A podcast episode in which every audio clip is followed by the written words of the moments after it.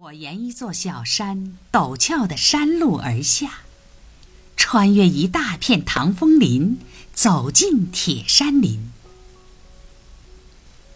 当我距林子约100米远时，便听到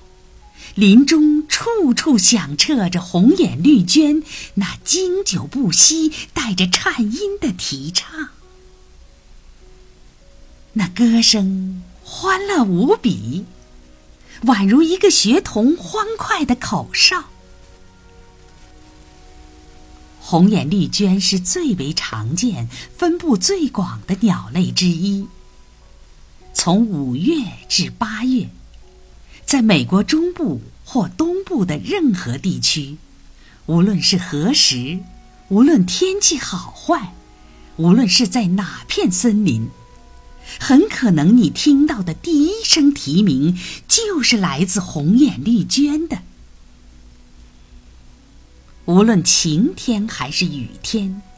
无论午前还是午后，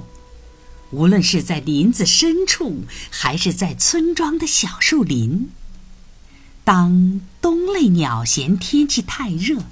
或鹰科鸟嫌天气太冷、风太大时，这个小小的音乐家则从不顾及演唱的时间与地点，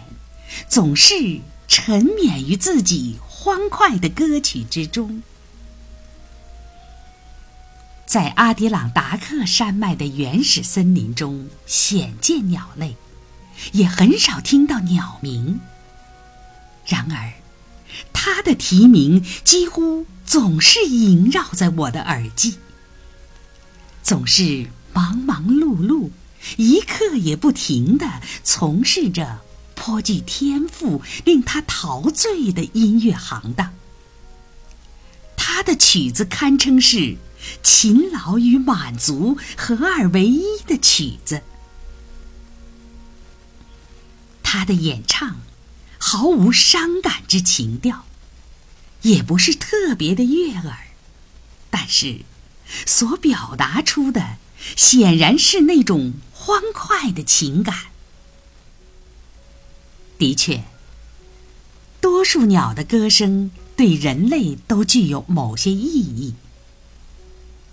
我认为，那是我们从中得到快乐的源泉。我认为，刺歌雀的歌声表达了欢乐，麻雀的歌声象征着忠诚，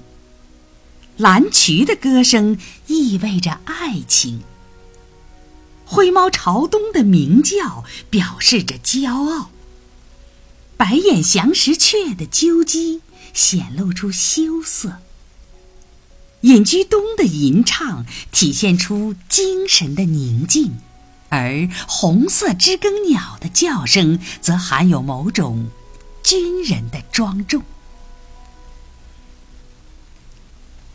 红眼绿鹃被一些作家归为翔石雀类，但却更像石虫鹰，几乎没有鹰科或纯种鹰属那些特点与习性。它颇像歌绿鹃，因此这两种鸟常使粗心的观察者分不出彼此。两种鸟鸣带有同样欢快的曲调，但后者更连贯、更急促。红眼绿鹃体型略大、略修长，带有淡青色的冠和淡淡的眼纹。它的动作有些奇怪，你会看到它在树干上跳来跳去，好奇地翻腾着树叶，左顾右盼，飞来飞去，并不停地啼叫。偶尔，那啼鸣的音调会减弱，那就说明声音来自很远很远的地方。当它发现喜欢吃的虫子时，就会从树干上纵身一跃，先用嘴弄伤虫子的头，然后再吃掉它。当我进到林中时，石瓦色的雪鹀在我面前飞起，叽叽喳喳地叫着。当它这样被打扰时所发出的抗议，可谓严厉而冷酷。尽管它在此生儿育女，但并不被视为雪鹀。由于它像歌雀一样，在临近冬天时离去，春天又返回，所以与寒冷和冰雪毫无关系。鸟儿在不同的地区保留的习性有着天壤之别，甚至连短嘴鸦都不在此地过冬，在12月之后或3月之前难得见到。雪鹀，当地农民也称之为黑斑赤鸟，是我所知道的第一流的地上建筑师。其巢址通常选在靠近树林的路边斜面的底部，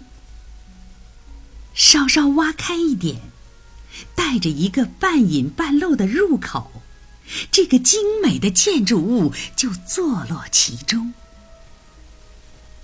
由于用了许多牛毛马鬃，使得鸟窝的内部顿称均匀、结实稳定、柔软舒适。